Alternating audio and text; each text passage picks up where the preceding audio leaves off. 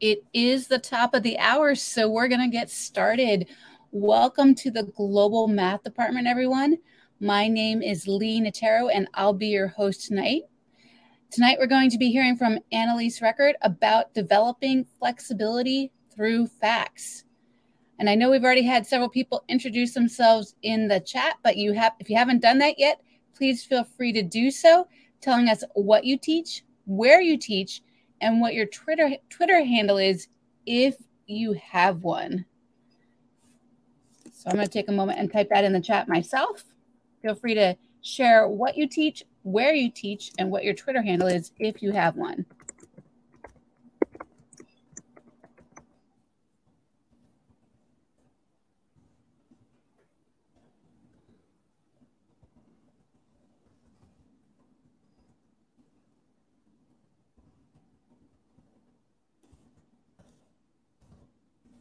Now, we definitely have people from all around the world with us tonight. Welcome, everyone. Before I introduce our speaker, I'd like to explain how these meetings work. These meetings are recorded and are available about twenty-four hours after the meeting ends. To view the recording, you can use the same link you used to get here tonight. The Global Math community prides itself on being friendly and supportive. The chat room is available for topical and general conversation throughout the meeting. I'll be sure to catch your questions for the presenter to be addressed at the end of the presentation. And tonight, our speaker is Ann Elise Record. Ann Elise is an independent elementary math consultant who travels the country working with teachers and students to build positive math journeys for all. She's been an educator for over twenty years in the roles of classroom teacher, math coach, and now consultant. She lives in Concord, New Hampshire with her husband and their fur baby, Marty McFly. Her passion for math is only exceeded by her love of everything Disney. Welcome, Ann Elise. Thank you. Thank you so much. All right, we're all good to go. So welcome, everyone. I'm so thrilled to be with you here tonight. Um, I want we're talking tonight about fluency and how we can build a foundation of flexible uh, flexibility, starting with the basic facts, but extending them all to the grade level standards to really ensure every single child has a positive math journey and a connected math journey, providing that foundation of thought that will follow them all the way through. So welcome, everyone. I'm so glad that you're here. You can see here on the screen that um, I do have social media ways you can reach out to me. I, I do a lot of work. I found it to be the, my favorite professional math learning community is the ones online. So I I do work within Facebook and, and Twitter and on Instagram as well. So feel free to follow me there and chime in. I, I do um, only post math things on these profiles. So you'll notice that growth mindset tree uh, on Facebook, that logo um, in my profile, that's my business one. So that's my math one. You'll only see math postings from me um, on that. So, and also down below, you'll see that there is a link for a Padlet of resources. That's a web page. All you have to have is that link. And in fact, Lee has um, done a sticky note at the top of our chat bar with that link for you there. So you'll want to bookmark that link. I do add more resources as I learn about new things and new free resources. Um, I do add it to the Padlet, so it's a dynamic webpage. Um, and uh, and just make sure you bookmark that. But I would suggest you not look at it right now because I will lose you. You won't listen to what I'm saying now. You'll be exploring the Padlet. It's a bunch of wonderful resources for you. Um, and so just let you know that that's there. So tonight when I'm speaking about anything, if I say it's on the Padlet, which is almost everything that I share, there is a link to it on that uh, Padlet, which is just a web page full of resources for you. So, all right. So a little bit about my journey. And I do, I do know I am still on this journey. The more that I learn, the more I realize I have to learn. So it's just a never ending process of learning. And I'm immersed in this world of elementary mathematics. So the K five, K six spectrum. Um, but there's so, still so much more that I want to learn about and, and want to hone my craft, right? The craft of the art of teaching. So this journey, I began being a grade five teacher. My undergraduate was in sociology. So I wasn't certified to teach. I went back to get my master's degree in order to teach. And I was certified K eight. But I know the only class they had me take in my graduate program was math and literature. I had had college classes in math. So I guess they thought, well, she doesn't need a math class. Um, she will go to math and literature, which is a wonderful course, but I really don't feel like I came out certified teaching K eight any more qualified to teach kindergartners about math than eighth graders, right? I think the assumption was you're given a textbook of your district and you follow the textbook, which is what I did. And I taught the way that I had learned. And that um, is what we all the best we can do. We do the best we can until my, my Angelo says, you do the best you can until you learn more. And once you learn more, you'll do better. And I just, I live by that every day. So I'm so grateful that my district gave me the opportunity to be a math coach. And that journey of becoming a math coach, K five, was the beginning of my immersion into this, really understanding the development and the learning trajectories um, of early numeracy and into the whole um, grade levels, how, how everything connected all together. I had never made those connections before. So it's very, you know, very thrilled to have had that role.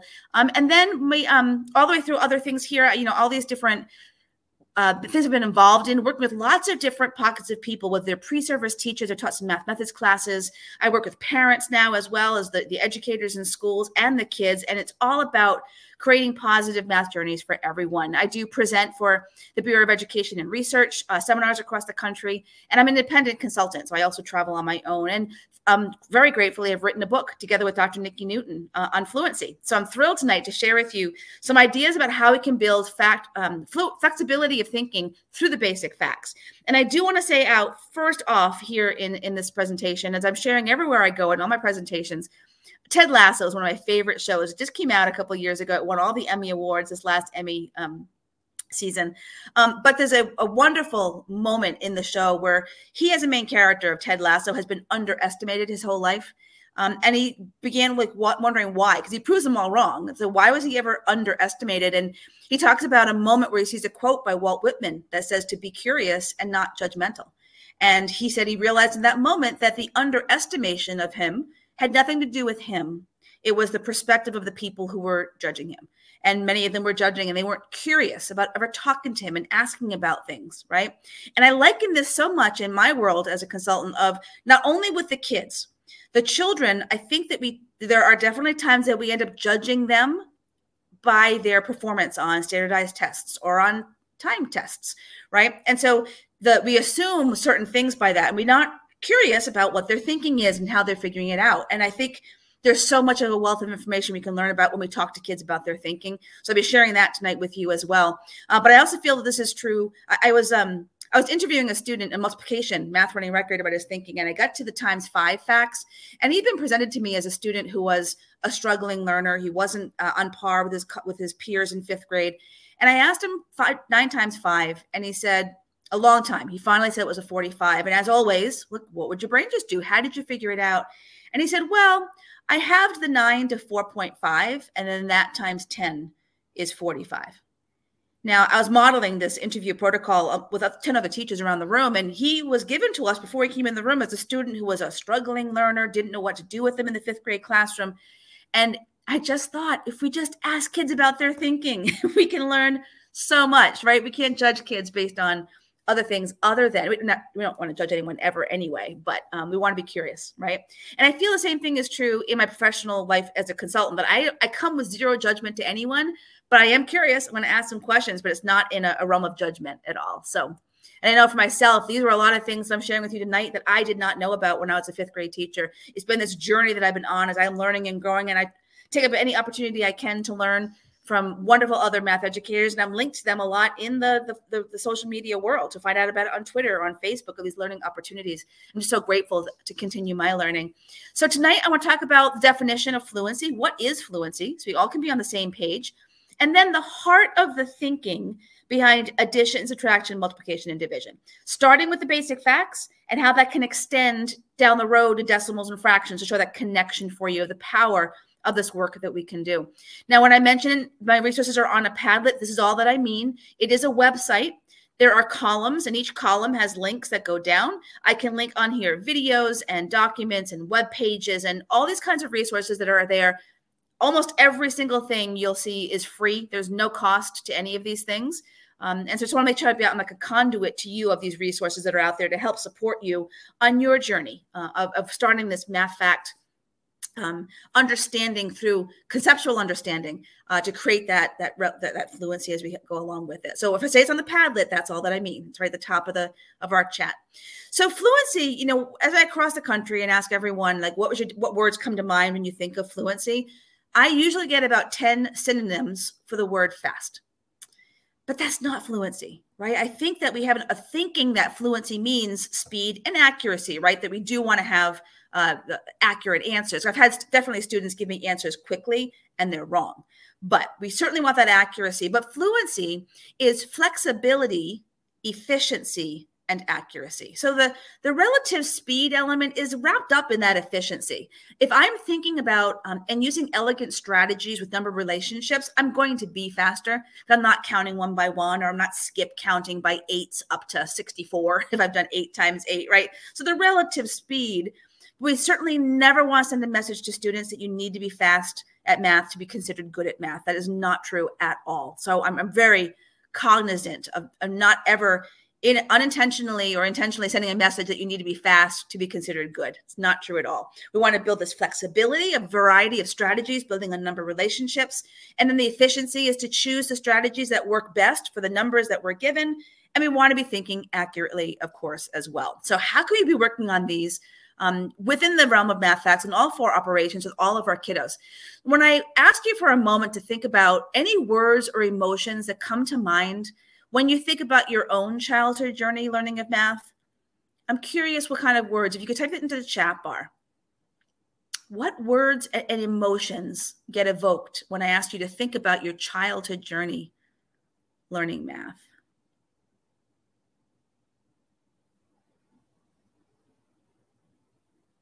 Yeah, Gina, I, I totally agree that a lot of educators define fluency as the speed and accuracy, um, in which case that's why people think timed tests are a valid measure of fluency, but it's it's it's not doing what they want it to do.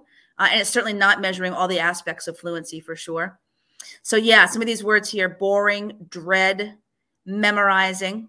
And memorizing meaning that, I believe what you're meaning by that memorizing is being that rote memorization of, here's a math fact, learn it, what's the answer, right? So flashcards usually has been the way we kind of try to get it into our brain so that we can we can learn that fact, so that when we think about a math fact, are, we we um, are waiting for that number to pop into our mind, right?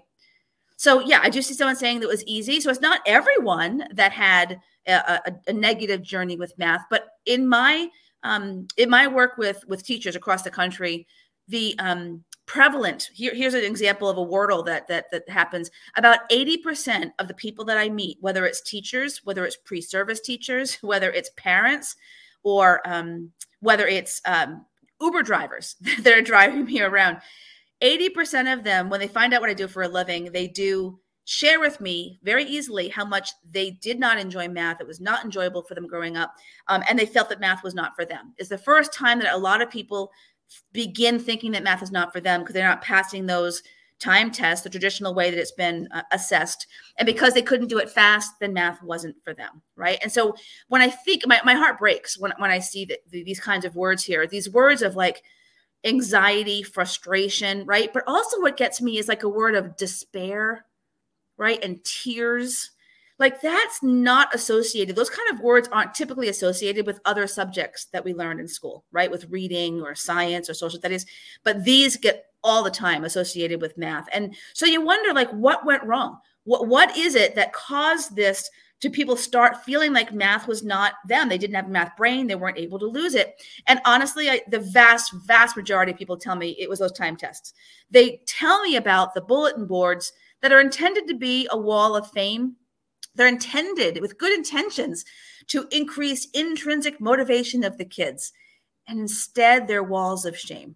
And right, they're making, they're reminding students who are not, not successful that they're not being successful, and that that math is separating out kids who can do math and kids that can't. And these adults, forty year olds, telling me about the hot air balloons that didn't rise up into the sky because they didn't learn their times tables, or cars going around a racetrack, or the worst I think of all, I think is the ice cream scoops, uh, that they create ice cream scoops and sundae toppings. And at the end of the year, um, the kids get to eat the sundae that they technically earned. But I just feel for the kids who don't even get a scoop of ice cream, and they get to they they watch their their peers uh, eat a whole sundae, right? It just is just is not it's just not right. It's just not okay.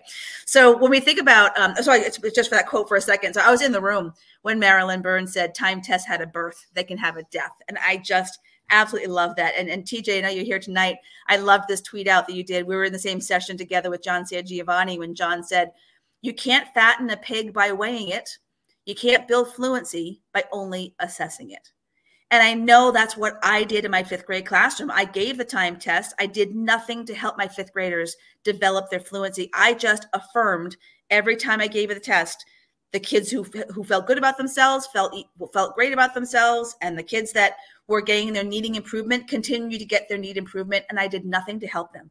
I didn't know what I could do other than learn them harder, flashcards. I didn't have anything in my back pocket. So I want to share with you the, the thinking behind these different four operations, as well as resources that you have that are out there that are free to help you on this journey.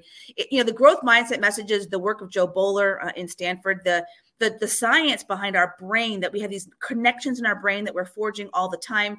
There are synapses that are firing, and we have that ability to grow and change our brains. So I liken it to a beach path, that if you go down a beach path once, the grass would regrow. But if you go down that beach path over and over again, it becomes a permanent pathway. That's what we're doing in the brains of our students. We're building these pathways in their brains so they can connect what they already know to what they're needing to learn. And as they practice and, and, and practice, it becomes a permanent pathway that we can then connect new knowledge to, right? That's how the brain learns and grows. And so what, that's what we want to do. We want to give the students this opportunity to build these pathways. And I love this quote by Joe Bowler, that different achievement levels of our students is a result of the varying levels of experiences creating pathways in the brain. It says nothing about their potential for all students to learn, right? I, I do hear some teachers sometimes saying, oh, he's a red kid, he'll always be a red kid. And I just want to scream, because he's seven, right? We can't write off this child's math journey at seven because of any kind of testing we did that determines he's in the red, right? No, every child can learn, but we've got to give them those experiences um, to, to have those, uh, those connections made for them. So in our typical math fact journey that our students go through is typically when we think about adding and subtracting, right? Kids begin counting all, but they also then begin counting on. And, and a lot of our kids are kept in that level of thinking of counting on, and they're asked to memorize their facts. So when they're doing their math facts, and typically um, when we ask them questions and they've gone down a route of memorizing them, as you can see this little girl, I love her face, that moment was so precious. Um, they wait for the number to pop in their mind. They answer to what you've asked them. They wait for the number to pop in their brain, and then they just tell it to you. And for me, the whole issue then is like what happens in that moment, right? And traditionally, we have given them time test to assess how they're doing on that journey. So that one journey is what a lot of people have gone through. It's what I implemented in my classroom uh, before I became a math coach and learned better ways of doing it. But I want to share with you another journey, which is a journey that involves building number sense, number relationships, using quantities within numbers, and becoming flexible with that thinking. So for example, to have a, a math tool talk where you have like a Rekenrek, you can see here, I would ask the students, how many beads are there and how do you know? And students might say, well, oh, first of all, students might count them all up. So it tells me they're in a counting all phase of reasoning. Then other students might say, well, I began with the six on the first row and I counted on seven more. So I know they're in a counting on phase of reasoning. But other students, we can move into this additive reasoning of number relationships, of quantities within the two add-ins. So some students like the color coding with the five to say, well, I know five and five is ten. And I have one more in the six and two more in the seven. So I can rename this into ten plus three, which is a lot easier for my brain. And I don't have to count on that three. But yet other students might say, well, I know my doubles facts. And if I know that six and six already make a twelve, so I don't have to count any of those, I can reason that six plus seven must be one more than that. It must be the thirteen. I've also had students tell me they knew seven plus seven was fourteen. So seven plus six is one less. So they're using their doubles to help them. And yet other students might say, well, I'm going to break apart that six and give three of it to the seven, because I know seven and three make a ten. And I can then also rename this into ten plus three, right? So it's going to be uh, easier, more efficient for my brain. So that kind of developing that flexibility and allowing students to have the freedom to choose efficient strategies that work for them. How can we have them practice that thinking? Well, in the context of games.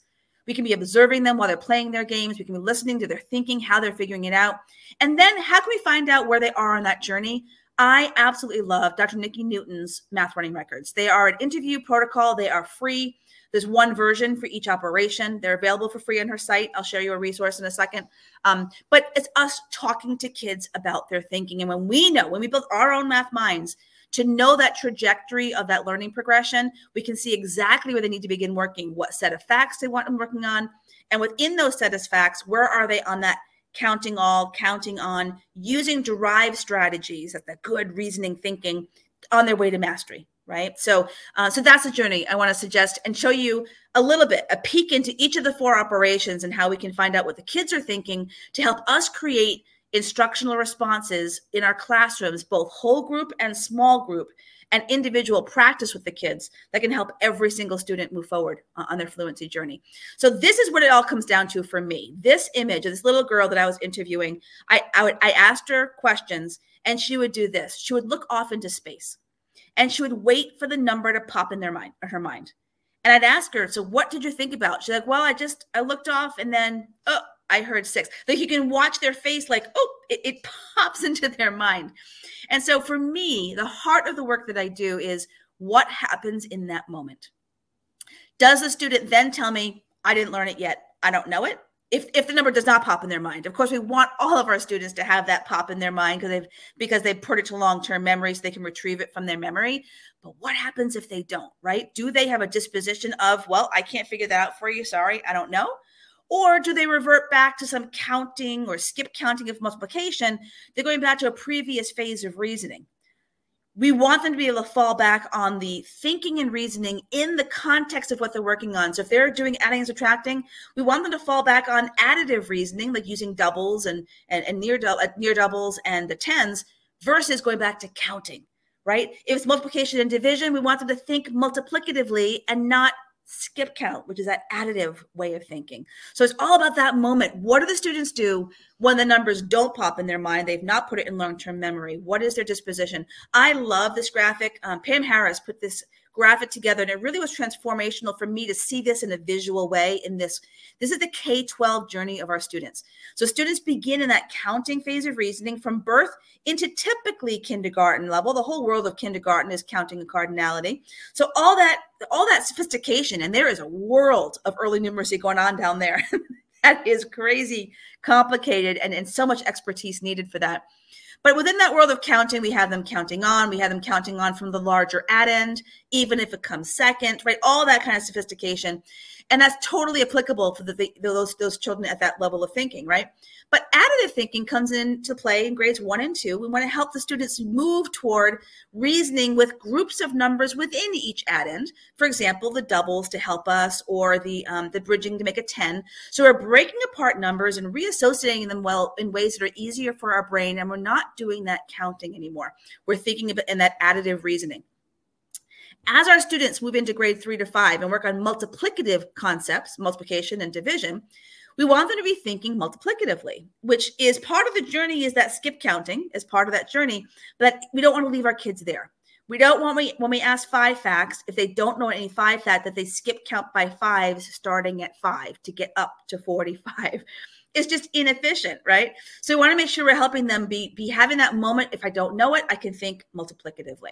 Uh, grade six to eight is that proportional reasoning band. And then high school is that functional reasoning. So I just, I've loved this chart. And I think it explains so much when our, when our middle school students are not being successful in that content. When you think about what their thinking is in that content, it could be skip counting with fractions to get a, an equivalent fraction, right? Like it's just, this is really is a helpful graphic for me uh, to be able to, to think about that development. Now, on the Padlet of resources that I've given you, I have created a chart from the research of what this developmental trajectory is for each of the operations. This is what we want to be aware of as we're doing an interview with a child. I love the Math Running Records because it's all research-based by Doctor Nikki. Um, but we're listening for these thinking. And this whole cycle here, this journey, resets with every set of new facts. So it's not just in one level of thinking. Like they do this, they might be have mastered all their facts within ten, but then you ask them a six plus seven and they go back to counting all. I've seen that happen. So it's being aware of this trajectory. Um, and it's wonderful to share with parents as well, so parents understand this. So many of our parents think that math facts are just to be memorized and that there isn't any other thinking to go on. But just to let you get, you know, a little insight here of the, the counting all versus counting on. Um, and then typically kids have been asked to go off and memorize, and that I would love students to all have these in their long-term memory, but it's not working. A lot of students aren't doing that, and they begin thinking they're not math people, right? So if we can go down this journey and explore these number relationships, then if we give them one outside the range of math facts, like an eighteen plus four, their disposition will be, well, I don't know it, but I can figure it out for you. And they can use a good additive reasoning strategy, like to make the nearest ten, right? It's all about creating that whole math journey for them. So Doctor Nikki wrote the book, uh, Math Running Records in Action. Again, it's a free protocol to be able to uh, to interview with the kids. We've got tons of resources. I've been involved with her over many years of, of helping support people who are implementing these and consulting in districts to help train teachers, because it's all about us all knowing these trajectories of learning. So it's really about learning about early numeracy. But you can get the protocols, the interview uh, sheets, on her site, math running records dot com. Lots of resources for you on there. That's where you can get the protocols. There's, again, only one for each operation, intended to be like three times a year, touching base with the kids. Um, I began our Math Running Records Facebook group about five years ago now. We have about seventeen thousand people in there. So there are lots of other people out in the world that want to share ideas and resources and answer questions and everything. And please feel free to feel comfortable to go in there. Doctor Nikki and I also do lots of live webinars that get recorded and put in the group as well. So there's just there's tons of, of resources for you in that Facebook group. Now, I do want to mention before going into each of the four operations, just the, the difference between strategies and models. So strategies are what we do with the numbers, how we're going to work with the numbers to find our answer. So for example, in addition, I might count on. That's my strategy. I'll start with one, the larger addend, and I'll count on.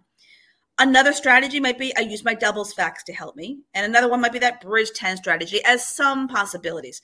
But I can model for you that thinking in a variety of ways that are concrete, pictorial, and abstract. So using a ten frame isn't a strategy, it's a model to make our thinking visible to others of what our strategy was. What did we do to solve that mathematics? So really important distinction. I do see a lot of anchor charts in classrooms of what's your strategy, and the things that are listed aren't strategies, they're models. Like I can use a hundreds chart, I can use a this, but those aren't strategies, those are models. So just wanna make sure I touch base on that, that these models can be concrete, physical manipulatives, they can be pictorial, open number lines and things, and then can be even be equations. It's about how we make that thinking that we did visible to others.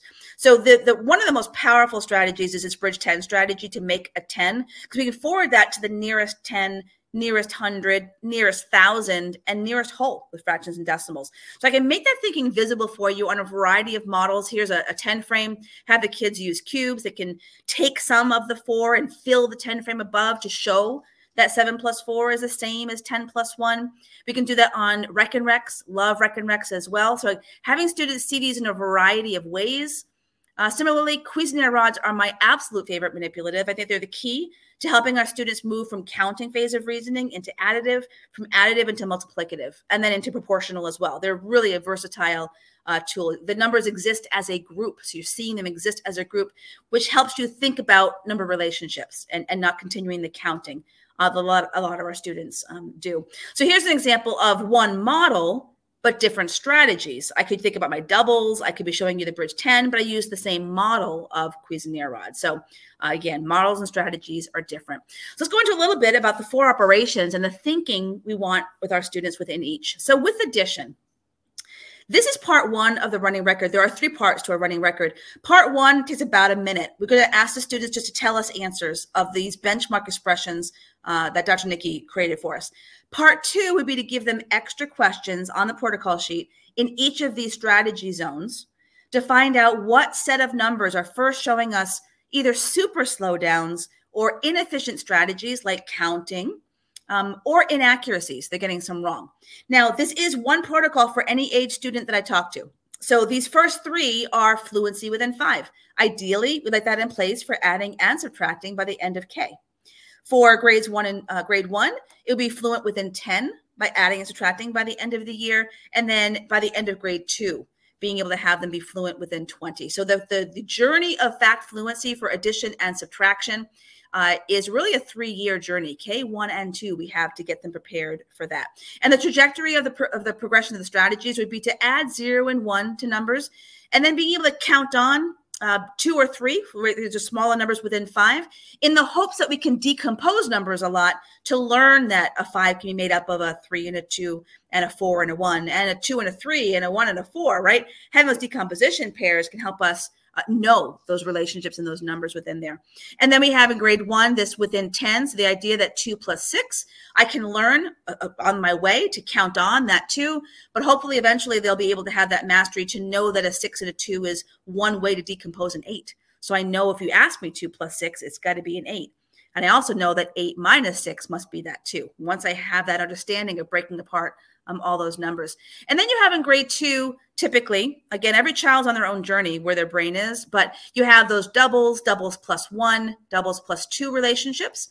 Um, and then we have this, the last nine here, adding nine, eight, and seven. We can break apart from the other add end, one, two, or three. Uh, to make that ten. And it's never in a way to dictate to students that they must use any one strategy. It's what they feel comfortable with the numbers that are given, using an efficient strategy for those numbers. Um, and so doubles are, are, are very frequent, and that bridge ten one as well uh, for our, our within twenty. Now, in terms of uh, activities we can do to explore these uh, fact fluency, once we know where to begin, if we know that a student needs to work on their within ten facts or whatever, there are lots of games on, and resources for you on the Padlet. This is a, the Kentucky Center for Mathematics is a brilliant uh, website full of incredible resources. One of my favorite educators to learn from is Jennifer Bay Williams. She's written tons, and um, and fluency is, is a heart of, of many of her books that I just absolutely love as well. Well, she's a professor in Kentucky. Kentucky. So Kentucky Center for Mathematics has turned a lot of the game ideas that she has into online versions or in print versions. So it's just a phenomenal, phenomenal site. So I highly recommend you check that out. So the decomposing, the breaking apart numbers up to ten into all their pairs of numbers will go really far with our students to help their addition fact fluency. So lots of ideas and games there.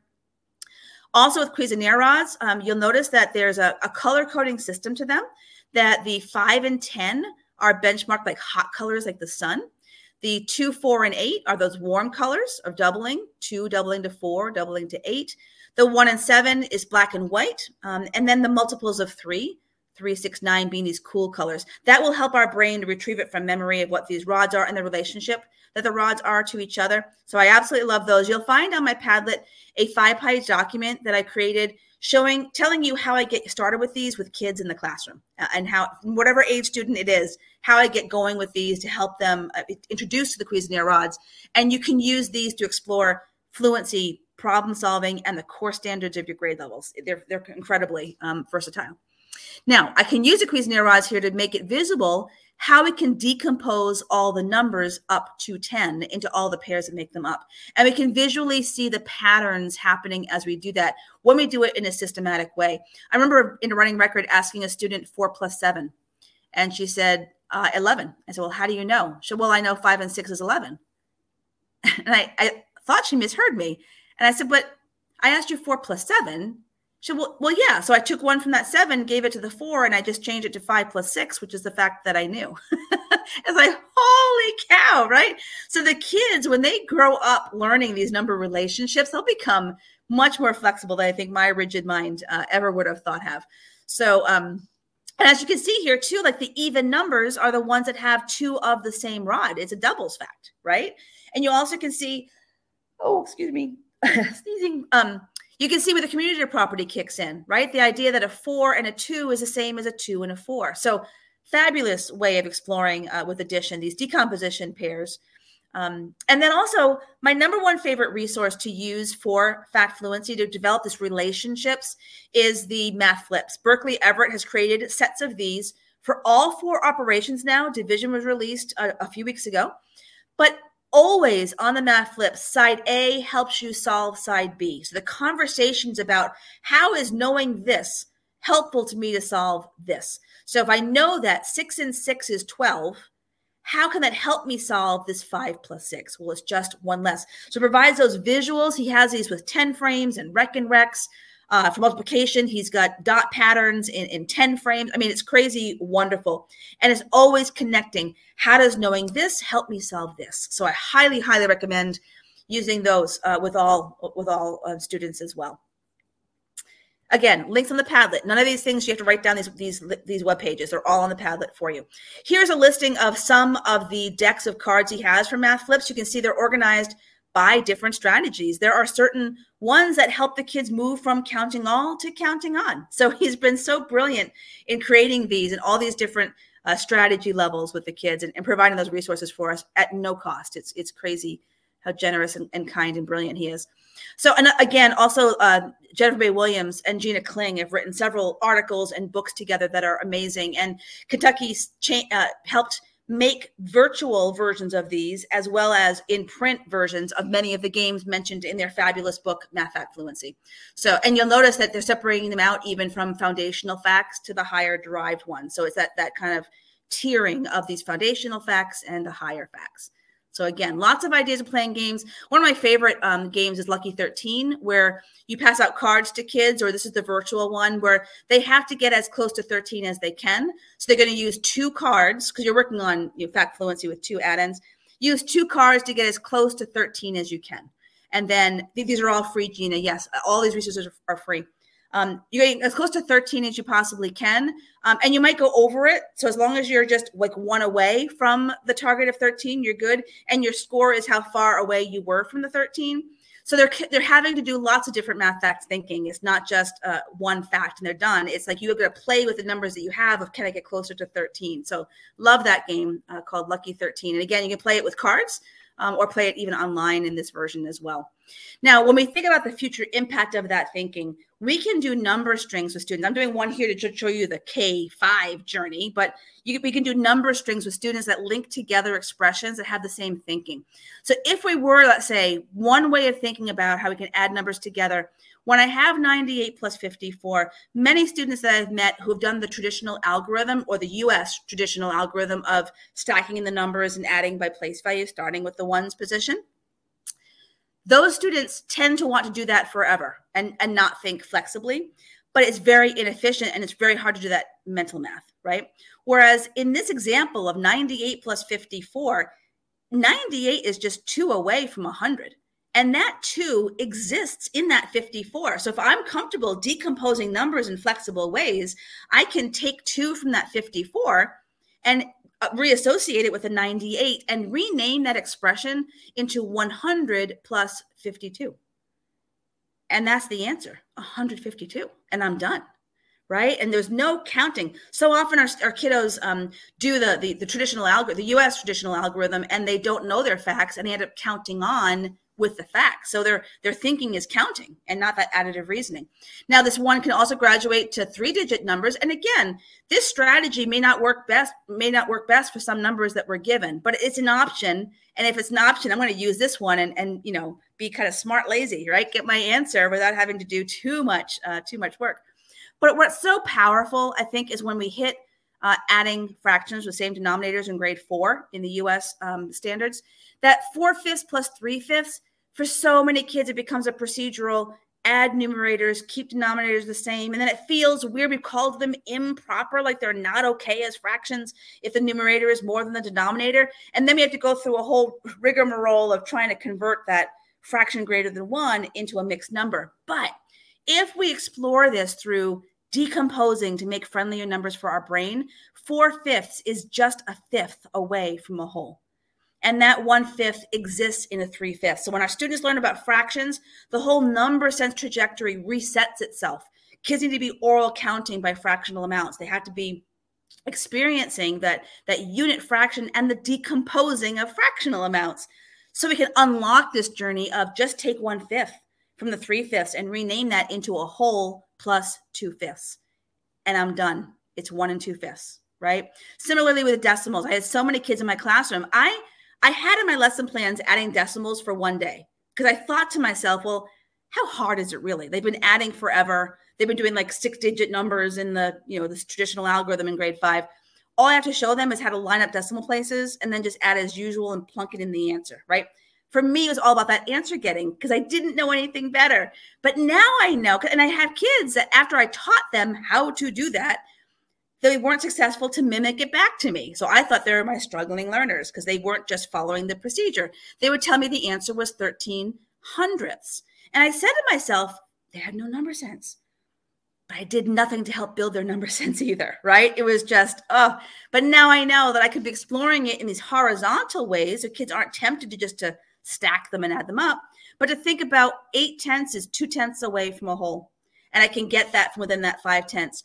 Or maybe I even want to break apart that eight tenths into five tenths and three tenths, decompose it, and combine my two five tenths together to make a whole, right? Like that thinking is that flexibility for the making sense of the students uh, on their part. They're constructing their understanding of that. So the future impact is is crazy powerful. And then we, if we begin thinking in that way, and then we come back to this traditional U S algorithm where I'm adding eight plus seven, but I don't know what it is. So I'm counting on the seven from the eight, and then I'm regrouping. Like it's just, it, it's, it's counting. It's, they're not doing any additive reasoning and having any number sense.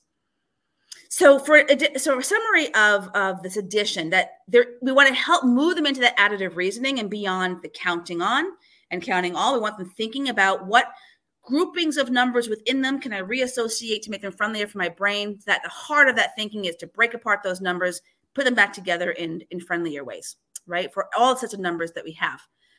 Now, subtraction, I find, I find each of the four operations is very different from each other. I find it's the Achilles heel of the vast majority of students that I meet, and that's only because I haven't even asked them about division, because adding and subtracting and multiplying it, are, are taking out the kid. Just that's enough on our plate, right? I'm sure if I talked about division with kids, I'd find the same thing as subtraction, because we don't typically do as much instructional time with facts on the operations of subtraction and division.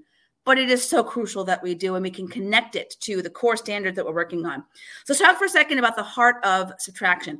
Once again, this is the protocol for the subtraction interview on the Math Running Record. The goal by the end of kindergarten is to have students be able to subtract fluently, right? Flexibly, efficiently, and accurately within five. By the end of grade one, within ten, and by the end of grade two, within the twenty. But I don't find this to be as linear a journey as I do the addition. Addition, I find they go from one to the next and one to the next. And actually, if a student at six plus seven, that first doubles plus one fact, if they tell me I'm breaking apart that six to make a ten with a seven, I'm zooming them to the end to work on all the facts, do whatever strategies that you want. You got the freedom to do that because they have that flexible thinking, right? But in subtraction, I find that, um, the within ten gets the vast majority of kids, including upper elementary students, because they've so often gotten into a, a habit of subtraction as being count back. They only think of subtraction as being a, a situation where things get removed or broken or get eaten. So they think about counting back and removing that subtrahend from the minuend. So when I ask them in the zone of within ten, the extra questions that we have in part two, the real, the, the, the first part one takes about a minute.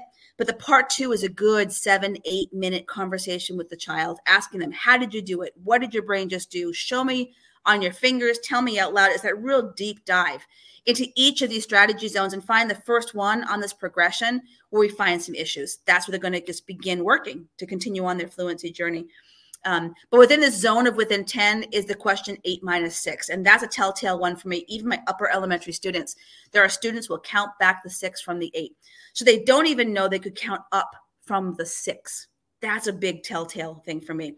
So if I don't catch them within the ten, these tend to go really quickly again. The, the differences of one, the T number removing at the ten and the T number removing the ones. But here's where I get a lot of kids. The same child who knows that seven plus seven is a fourteen for a doubles fact does not recognize that fourteen minus seven is the related half fact. So you've got to have the, to be able to have them practice so that they can visually recognize those half facts.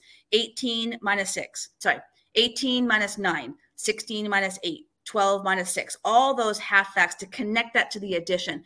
And this progression of addition and subtraction, it is not do all the addition and then start subtraction. It's adding and subtracting within five, adding and subtracting within ten, adding and subtracting within twenty. That's the journey we want our students to go on instructionally.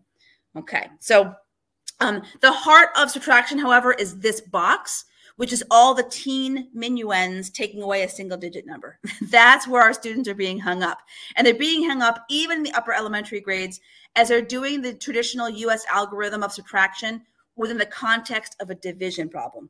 I see them all the time. They're doing their regrouping, and then they're counting back the facts in that subtraction problem. So we've got to fix this. We got to fix it. So again, I have another chart for you of the progression of subtraction in terms of counting all and counting on and what it looks like. Um, and the heart of subtraction, which is that flexibility of knowing I can remove the subtrahend, but I also, another context for subtraction is the distance between the numbers. It's that comparison where if you have fifteen dollars and I have eight, how much more money do I need to have the same as you, right? I didn't give any money away or buy anything. I'm phrasing it into that comparison story problem of additive thinking. What, how much more do I need to get up to that fifteen? So we can encourage our students to start with the eight, and they can count on one by one to get to the fifteen. But eventually, let's use ten as that bridge. Start with the eight. It's two more to get to ten, five more to get to fifteen. So the distance is seven, right? Okay. So, um, and again, with subtraction, with the subtraction within ten and the decomposition will help us in this journey to get that fluency within ten set. So when you, if I know that a six can, or an eight can get broken apart into six and two, when you ask me eight minus six, I know it's two, because that, that's one way. It's a decomposition pair. So that can go a long way for us. And here's a visualization, concrete, pictorial, and abstract of the thinking, when I'm thinking removal, that if our kids are counting back one by one, we can encourage them to count back in two chunks using ten as a bridge. So fifteen minus five gets me to ten, minus the three more that's in that eight. Again, I've got to know that decomposition of eight in order to do this. Um, but ten minus three, I know is seven, because seven plus three makes that ten, right? We're helping move our students from that counting back one by one. And alternatively, we also want to use that, that additive thinking as well, where we can start with the eight. So here's the Cuisenaire rods making a length of fifteen, and here's the eight rod again. In this previous slide, I put the eight on the right-hand side. For any student who's trying to count back one by one, I can help them see the more efficient of taking away in two chunks. But we might want to, so there are sometimes the numbers that we're given, it's helpful to add up. And so this is how I do my subtraction math facts. I start with the subtrahend. How far to ten? How far to the teen number? Bam, those two go together. And I do it within two seconds. You wouldn't know that I didn't uh, recall it from memory. But it's just, it happens really, really fast. So we've got to have the students have that flexibility, because depending on the numbers we're given, different strategies become most efficient. So this is the, the book Doctor Nikki and Doctor Allison Mello and I um, have written on fluency doesn't just happen with addition and subtraction. We are currently working on literally the, the multiplication and division right now. So that, that is on its way um, of being created. But in our book, we've got lots of ideas for Uh, concrete, pictorial, and abstract explorations of all the strategies for adding and subtracting within each strategy separately. So we've given you lots of ideas for each of the strategy zones that match up to the running record, um, different ideas of what you can do, tons of ideas, concrete, pictorial, and abstract uh, to explore these number relationships. I love also a routine. This is um, created by, it's called I Have You Need, and Kim Montague, uh, who works as a colleague with Pam Harris, uh, and Pam Harris is at that site. She had that graphic for us of the development of mathematical reasoning, but she's got a webpage called math is figure outable dot com, and they've got a great podcast together, the two of them. And so there's a routine where you can say, if I uh, if if I have twelve, how many do you need if you have eight? So that we're thinking about additive. So from eight to get up to twelve, it's two more to get to ten, two more to get to twelve. So it's four. But I can extend that and make my first number, right, my minuend, be any other number to encourage that additive reasoning. So what if I have a goal of twenty and I have thirteen? Well, it's seven more. How do you know? Well, because seven and three make a ten, so it must be to get to the nearest ten is seven. What if I go to fifty, right? What if I go to one hundred? Using the pairs of numbers that make a one hundred is fabulous foundational work for decimal work, right?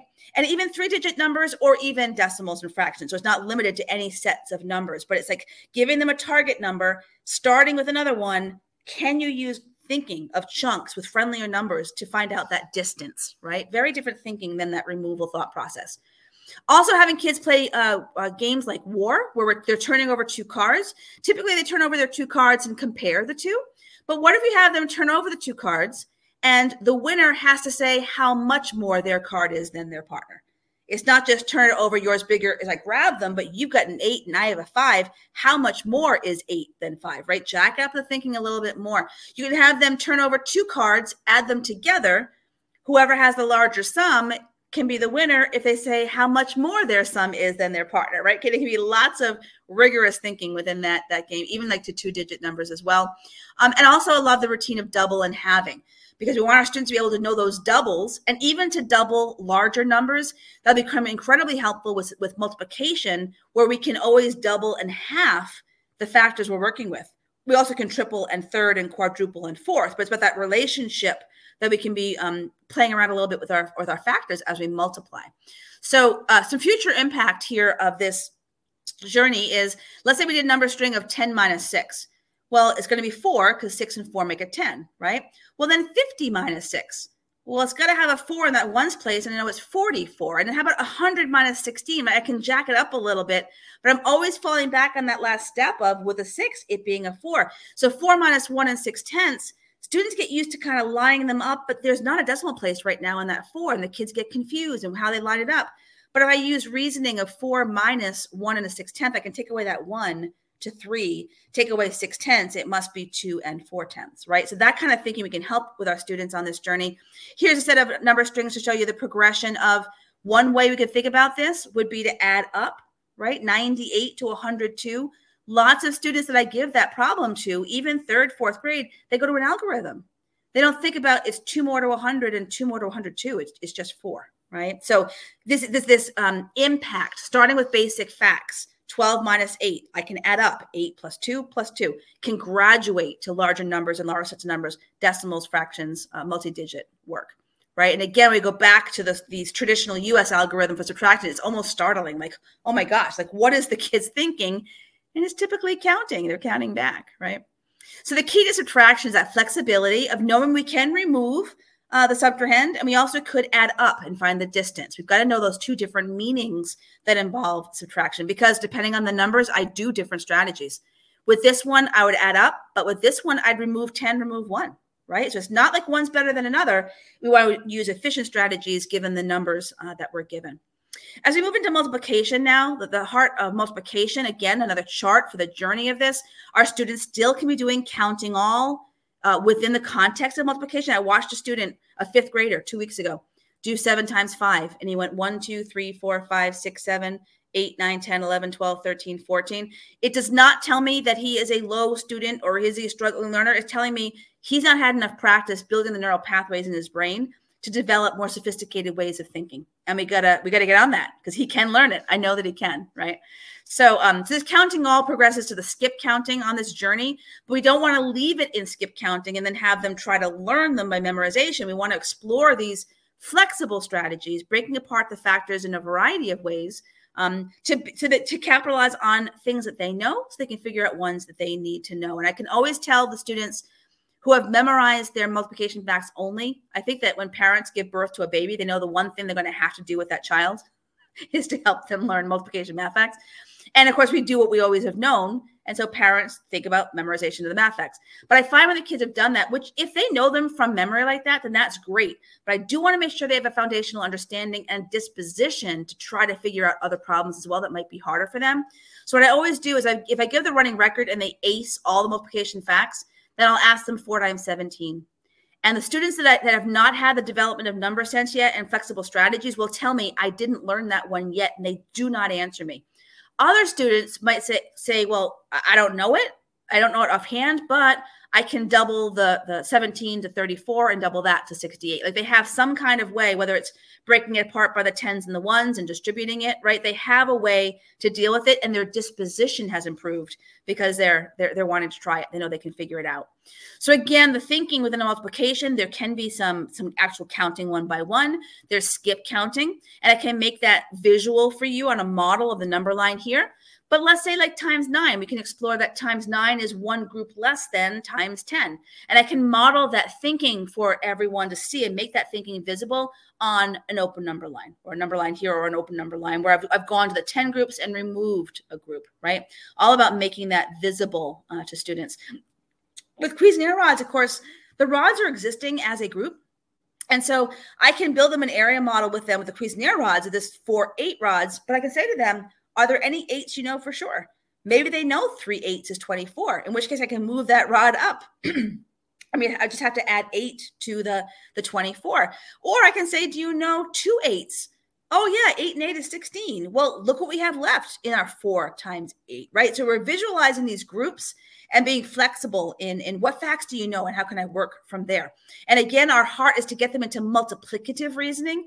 So when they don't know a fact from memory, what do they think? It's not skip counting. It's going to be multiplicative reasoning, right? So for example, here, uh, having a, a hundred beaded Rekenrek, I can show up a model here of four by six, four rows of six. Now, some students do count one by one.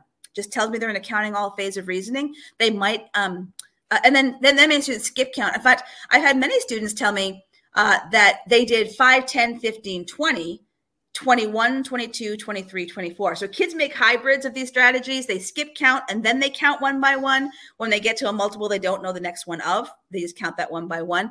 So for example, this flexibility, I can break apart six groups of something into five groups and one group, which is easier attainable for our kiddos.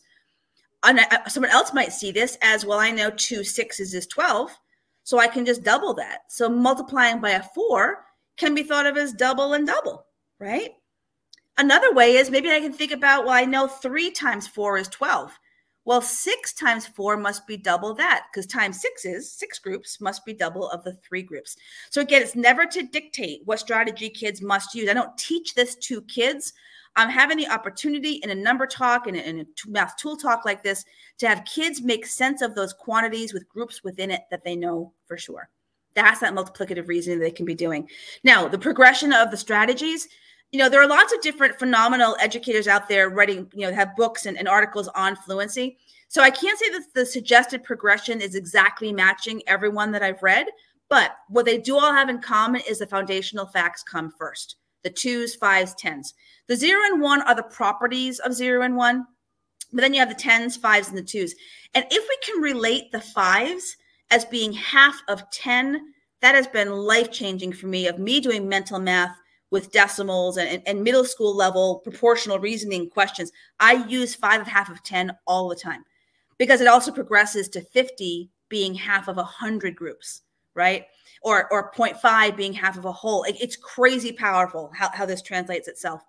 Now, the reason why the twos come here, the kids may certainly know their doubles by this point in the progression, but if we just ensure they have all their doubles facts in place, we can then relate those together to the four facts and then relate the four facts to the eight facts, which is did not stop a student from using eight as being five groups and three if they want, or breaking apart the six into five and one. It's never to dictate that, but it's to explore it in ways of making, helping them make connections of these number relationships. Here you have three and six coming next to capitalize on the six being double of the threes. Nine's a fabulous strategy of breaking it apart by doing one group, le- not breaking it apart, do one group less than ten. Seven facts, by the time you get here, if you've done the commutative property all the way through, the only fact left is seven times seven.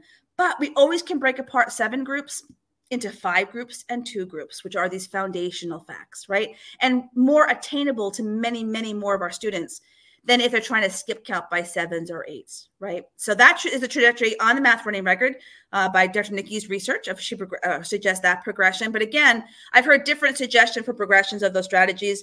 We can't hurt a child by exploring number relationships, right? It's just having that um, that exploration. So here's an example with Cuisenaire rods of how uh, eight groups of six, this is a six rod. So eight groups of six, I can think about, well, do I know four groups of six? Well, that's twenty-four. So eight groups is double that. And if I don't know the fours, I can think double first and double it again for the four and double it again for the eight. So just making this thinking visible uh, for the kiddos. Again, the math flips, are there are tons of them for multiplication as well. We have that discussion inside A of how many is in that array. Well, it's a four by eight array. It turns out to be thirty-two, however our students get there. And then how does that relate to side B? How does knowing that four by eight array is thirty-two help me solve an eight by eight? So you can see that it's just a double, right? And he turned this one gray. So you can visually see that relationship. So these are his related doubles facts set of cards. Um, but I just love those. And I love the the concrete and pictorial of, you know, building it on a Rekenrek and then doing it on grid paper, breaking it apart into these partial products, which of course can graduate to multi-digit numbers, breaking apart by place value, or maybe other breaking apart ways that are that are easier for us, right? So exploring the basic facts visually in a variety of ways, different colors, really helpful. Here's one of my favorite games, and I have this, again, all these resources are for you on the Padlet. Uh, this game is the multiplication game. I also called it, I've also heard it called the product game, where um, you take turns and you first place your arrows somewhere on down below, and then you have to only move the arrow of your color for your turn. And you take turns with your partner where you can only move your color arrow, and you're going to be recording the product of those two factors on the game board above. The goal is to get three in a row, horizontally, vertically, or diagonally. So let's say at this point in the game, green has gone twice, purple already went here, and so the purple person has moved the arrow to the seven because they want to own this spot. They want to have one connected to the one they already have. Then they might be able to win with this guy or that guy. So they're going to choose to move their arrow to the seven. They can't move the green one. That's player one. Player one shows the four, so I have to live with that. So what I can do is that I can own that spot, right? The purple person owned that spot. It's now the player one, the green person's turn. They have to move this arrow to any of the other factors, but they have to use the factor that player two chose. So they have to use the seven. When player two made this move, they're going to learn quickly playing this game that you have to also think about what the factor is that your partner might use to win. So when choosing this seven times four to own that spot, we can't just be uh, focused on ourselves to get them in a row. We have to think, well, I can't give my partner a factor that they can then win the game with. And it turns out that turn did happen. The seven, I can, this person can just move that the green arrow to the five and win with the thirty-five. So this game lends itself to being played hundreds of times. Uh, and the thinking is so good, practicing all these different math facts, of course, encouraging the students to explain their thinking during the playing of the game. How do you know? Great game for parents to play with kids. But I'm also very aware there's a trajectory of learning that that students, and, I, and they're kind of like three phases I kind of see. I see a version with foundational facts. So I created two other versions of that game. I have the uh, foundational facts only, five, ten, and two, and one. And then I have a version of the related doubles of two, four, eight. Now, students don't have to use the strategy of double, double to do that. But that's this game is designed to show that connection of twos, fours, and eights. So that when they progress past those facts, now they're ready to play the one that has all the facts in it. I just don't want there ever to be a game in a classroom where certain kids can't play it because you because they're told, oh, you can't play that game yet. You're not ready for it. That's just so demoralizing and, and not okay in a classroom. We've got to have these fun and engaging, really good, rigorous thinking games available for every learner.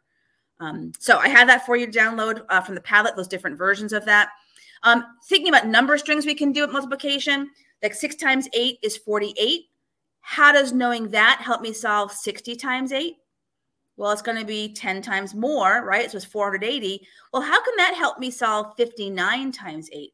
When students rush to the traditional, again, U S standard algorithm, it's the basic facts. And very often they don't know their basic facts and they get stuck or they skip count within that. If we can relate that thinking of groupings, that a nine groups is one group less than ten groups, I can then forward that to fifty-nine is one group of eight less than sixty. So if I've built this number string of that relationship, I can more easily have the students have that disposition of, oh, fifty-nine times eight. It might look tricky, but once I have an attack strategy for that, that makes a lot more sense and easier attainable, it's no longer going to look tricky. I'll have the disposition of, yep, I can figure that out. I can do that. So I love Pam Harris's tagline of the math is figure outable, right? Well, with that disposition for all of our kids. Another example is like a ratio table where if I think of like this higher uh, application of like forty-five times sixteen, I can use groupings that I know. So if I think about forty-five groups of sixteen, maybe I want to think about, well, one group of sixteen is sixteen, which means that one hundred groups of sixteen is sixteen hundred. Why am I thinking of one hundred? I want to get to forty-five. And then my next step, I'm going to go to fifty. I know that fifty groups is half of one hundred. So if I know one hundred groups is sixteen hundred, then half of that must be half the amount. So fifty groups must be eight hundred. Now I'm only five groups of sixteen away from the actual answer, right? And how do I get to five groups? Well, ten groups of sixteen is one hundred sixty. So five groups must be eighty. And now I have my forty-five groups. I've got fifty groups, subtracting five groups. So my eight hundred minus eighty is seven hundred twenty. So it's one way that I can get there of that disposition of I can figure it out. And I'm using number relationships and place value amounts, which is very different than stacking it with an algorithm and doing five times six and, and then, right, that the whole single digit and then putting a zero down below and they don't realize why. It, it's just, uh, it, it just causes a lot of our students to feel like they're not mathematicians, that math isn't for them. And it's just completely not true. And when we think again about the traditional U S standard algorithm for this, again, we kind of like, wow, that, what is their thinking in that? Very often it's skip counting. They're not doing thinking of the reasoning. So in multiplication, right, we want to help move them into multiplicative reasoning, using number relationships to help them use a fact that they know to figure out one they don't know. And that flexibility, again, those par- partial products is going to help us out uh, tremendously. Now, division isn't quite as involved as um, the multiplication in terms of basic facts. But I do want to sh- share here that these first three on the division protocol, the dividing zero by any number, divide by a one, and divide a number by itself, take out a lot of kids who have other facts, division facts in place.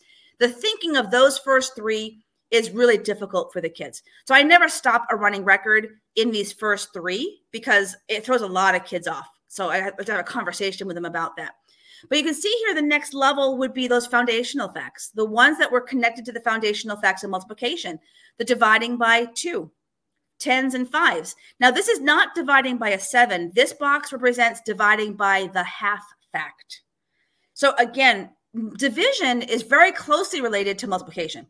In terms of the thinking, the research behind the, the, the thinking with division is very heavily in the to think multiplication. So when you're, you're asked fourteen divided by seven, think seven times what is fourteen? Oh, seven times two. So that, that working on the multiplication math facts is so crucial to be able to unlock um, this division uh, thinking as well. And then you have the, the more higher, you know, derived factors and, again, um, as well, right? Now, just quickly, there are two different contexts of division that I want to make sure that we're all aware of, that there's that partitive division, whereas the thinking of fair share, where I, I know the number of groups, and I know they're each going to get the same amount. So if Catherine has twelve cupcakes and I'm solving twelve divided by four, in a partitive context, it would be, I've got twelve, I give one to each person, and that eight is left, and I give one more to each person. Now there's four left, give one more to each person. My pile is gone, I gave everyone three, right? But it also is a meaning of quotative division, which is the measurement version of division, which is the size of the group is known, it's how many groups, that's the unknown. So that would be similar to, I take away four from my twelve and I make one group. I take away four and make one group. Take away four, the last four, make a group. I've made three groups.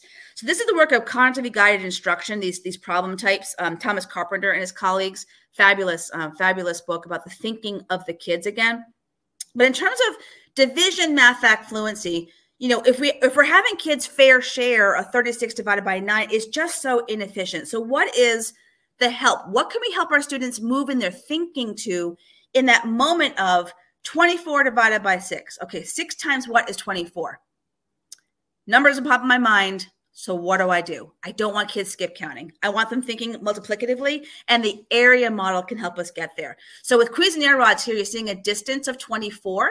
And I can think in quotatively how many sixes are in twenty-four. So I can line up the six rods and see how many of them match up to be that twenty-four. And there might be a remainder with division situations, of course.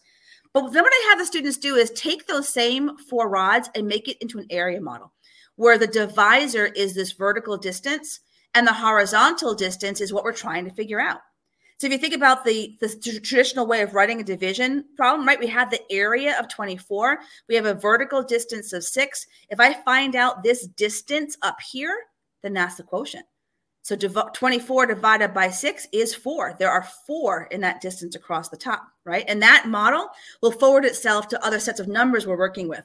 So if I'm asked fifty-six divided by eight, and I think, okay, eight times what is fifty-six? Ugh, I don't know. Well, what do we know? And a lot of students that I meet know eight times five is forty. We can use that as a benchmark. So if I know that eight times five is already a chunk of forty, I can decompose this fifty-six and say, well, what's left in that fifty-six? sixteen. How many eights is that? Two of them. So the sixteen is that area in here. It's two more groups of eight. What was this total distance? It's seven. That's that thinking and the multiplicative reasoning that our students can do in that moment to figure this out. And this will then translate to all sets of numbers, including polynomials in high school. It's crazy powerful, this model we can do. Here's an example with a, a larger number, let's say two hundred fifty-six divided by eight. Well, if I can think about my eight, my multiples of eight and multiple multiples of ten, right, that I can think about, well, I can do an eight by thirty. That's two hundred forty. There's a big chunk. What do I have left? sixteen more. It's two more. So it can be thirty-two. This thinking can do a, a, unlocking a lot of mental math with our kids. If we give them the opportunity to, to wrestle with this as a mental math problem, then of course they can write it on paper as well. But this thinking is that connecting it to multiplication. So powerful, right? So the division summary is we want to help them move into that multiplicative reasoning and that flexibility uh, of being able to use those partial products and break apart that that dividend into chunks that are easier for our brain to work with. Really super, super powerful. And for the last few minutes here, thank you so much for hanging in. I know it's late, but I want to give you some ideas for games, for any operation, any set of strategies. Have the kids sort flashcards or dominoes by the strategy that they would use to solve it. Don't sort them by the sum or the difference or the, the product. Have them sort it and articulate what strategy they would use. I was a, a small group Uh, instruction person when I was a math coach helping in classrooms. And I would just change the titles of the strategies, whatever the students were working on. We gave a math running record to every one of our students. We actually gave them two operations. So we knew exactly where they had to work uh, in, in two operations. So then in my workstation, the fluency station, they would come to me. I could put the different strategies that they're working on and some to practice that came before it. Then the next group that came over, I always had an other column because you do not want to pre-sort dominoes. That's just a nightmare. No, thank you. Um, so instead, you have a column for other. If it doesn't fit a strategy you're currently working with, yeah, it goes in the other column, right? So, so that's a great idea of, of sorting things by the strategy you can use to solve it. These games, again, are on the Padlet for you with a description of how to play the games again. This is a game called Kaboom, where uh, you can write the expressions, again, any operation, any strategies within it. But I color code the strategy zones so I can put them in different baggies. So I can differentiate what problems are in the cup for that child. We're all playing this fun game, but some kids have in there every subtraction fact, and some kids have all the facts within ten subtracting. They don't have the higher T's because they're not ready for those yet, right? But that purposeful practice in their zone. Another game is uh, Power Towers. You put the uh, expression on the bottom of the cup and the answer on the inside of the cup. So as partners, you can double check my answers, make sure I'm right. If you get it right and explain your thinking, you get to put it on the tower and build these big towers of the cups. But you can see, again, I'm differentiating it. This is my baggie of my times four facts, plus some of the review that come previous in the progression. Here's a baggie full of just subtraction within ten. There aren't going to be any in the teen numbers if that child is needing to work on subtraction within ten facts. So you can differentiate those experiences, those fun and engaging ways. And lastly, we've got to enjoy that. We've got to um, get the, the parents involved in this journey. So I do a lot of work with parent nights with districts, facilitating that learning and, and having parents and kids explore math in these fun and engaging ways. And I really think it's the key to help the math fact problem because It, I hear it all the time. The kids don't know their math facts. If we can help the parents understand how we can explore math facts in these ways that build number sense, um, they can give the productive practice at home, playing the games. That's a zone that parents can help out with and feel comfortable and not get uh, sent back to their anxiety and dread of their own childhood journeys learning of math. So there are some phenomenal educators giving free resources specifically for parents. So there are podcast episodes for them on the Math is Figure Outable podcast. There are web pages like Math Before Bed and Bedtime Math that are designed to give prompts for parents to talk to their kids about their thinking. There are Facebook groups. Math is Figure Outable has one, as does um, Doctor Hilary Kreisberg and Matthew Berend, Doctor Uh, Matthew Berend, who have um, written a book of adding parents to the equation. They have a Facebook support group for parents. So I wanted to connect parents to these amazing resources out there that are designed for them. So please feel free to share uh, both links you're getting tonight. The, the Math R R one is fluency based um, for the Math Running Records, but really it's, it's fluency resources. And this one is for any person working with kids and wanting to learn about math now that there are supports and resources that are free uh, out there for them. So I just love this quote here. It's not just for the kids. It's educators that I meet. It's it's cashiers checking me out at grocery stores when I'm wearing my math t-shirts, right? It's for everyone. It's not the math itself. It's the that feeling of the embarrassment and confusion they had, that they felt that they weren't, you know, able to do that work when they absolutely can. We explore it in these fun and engaging ways and in visual ways that make the thinking concrete, pictorial, and abstract and make those connections. It can be a passion. It can, it can be life-changing, truly. Um, so thank you so much for joining in tonight. I know those, those of you in the East Coast with me, it is late at night, but thank you so much for joining in. And um, I do do a monthly uh, or bi-monthly newsletter that I, I, I connect you to resources that are out there and things that I'm learning about, because I'm immersed in this world and I know you don't have time for that. So I want to help connect you to all these wonderful things happening, these brilliant educators who are kind and generous out there. So you can go to my webpage, uh, Ann Elise Record dot com, and, and sign up for that uh, that newsletter. But feel free to be in touch at any time. I love talking about math and, and to talk about the life-changing difference we can make in kids when we explore and create a foundation of thinking that follows them all the way through their, their math journeys. So, all right. Well, thank you very much, Ann Elise, for sharing with us tonight. And, um, you know, if uh, you know some people that left a little bit early because it was late on the, the uh, East Coast, uh, feel free to uh, tell them, hey, you need to make sure you uh, watch the recording, because uh, every moment of tonight's session had lots of great resources. Um, so hopefully you caught them all. But if you didn't catch many of them, uh, check out that the hyperlink that's at the top of our chat. Uh, that is uh, the... Uh, that Padlet. That's the Padlet. Thank you. Mm-hmm. At w w w dot tiny u r l dot com forward slash math R R. And then I also put the link for the uh, one for the parents um, in our chat as well. That's w w w dot tiny u r l dot com forward slash record parents. Um, so thank you very much, Ann Elise, for sharing with us. Thank um, you for having me. Not a problem. So glad to have you here. Um, and everyone that's in attendance, thank you for joining us tonight. Our next presentation is in two weeks on February twenty-second.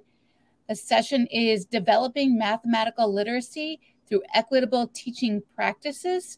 The recommended grade level is K through twelve and post-secondary. And the speaker for that session will be Farshid uh, Saif. Uh, I believe I pronounced that correctly. Um, Thanks, everyone. Have a wonderful evening. I hope to see you in two weeks.